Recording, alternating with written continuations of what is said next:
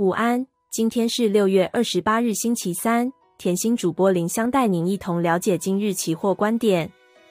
由于美国新公布的一些经济数据带来正面讯息，降低衰退忧虑，台积电从五百九十四下来一路到破月线，今日在 E D R 涨近百分之二，激励回到月线之上，下降趋势踩刹刹车，至少先为电子指数和台股带来一道曙光。加上中国经济今年全年有望实现百分之五左右成长目标，美股收高且台股技术上月线的多方防守和前波筹码区的抵挡，以及类股人轮动，政策逢低加码稳盘有助反弹。目前以六月二十七日低点与月线之间整理，暂时化解日 K D 高档下滑与 M A C D 柱状体翻黑放大的压力，但技术与筹码的风暴在未收复月线前尚未解除。尤其五日均线下弯交叉十日线外，近日将向下扣抵月线，并迫使月线走平甚至下弯，将为指数带来沉重压制。现在以六月初前波筹码支撑区为底，以盘带跌消化卖压对多方是最佳策略。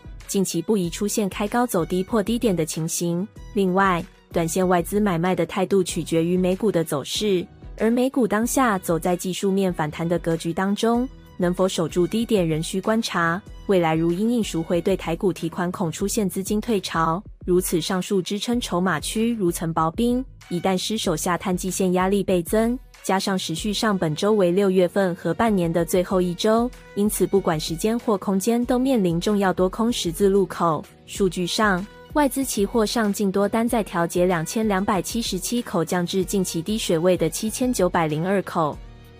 散户期货部位多单略减至四千八百六十四口，全月未平仓 Put Call Ratio 值由零点八六升至一点零。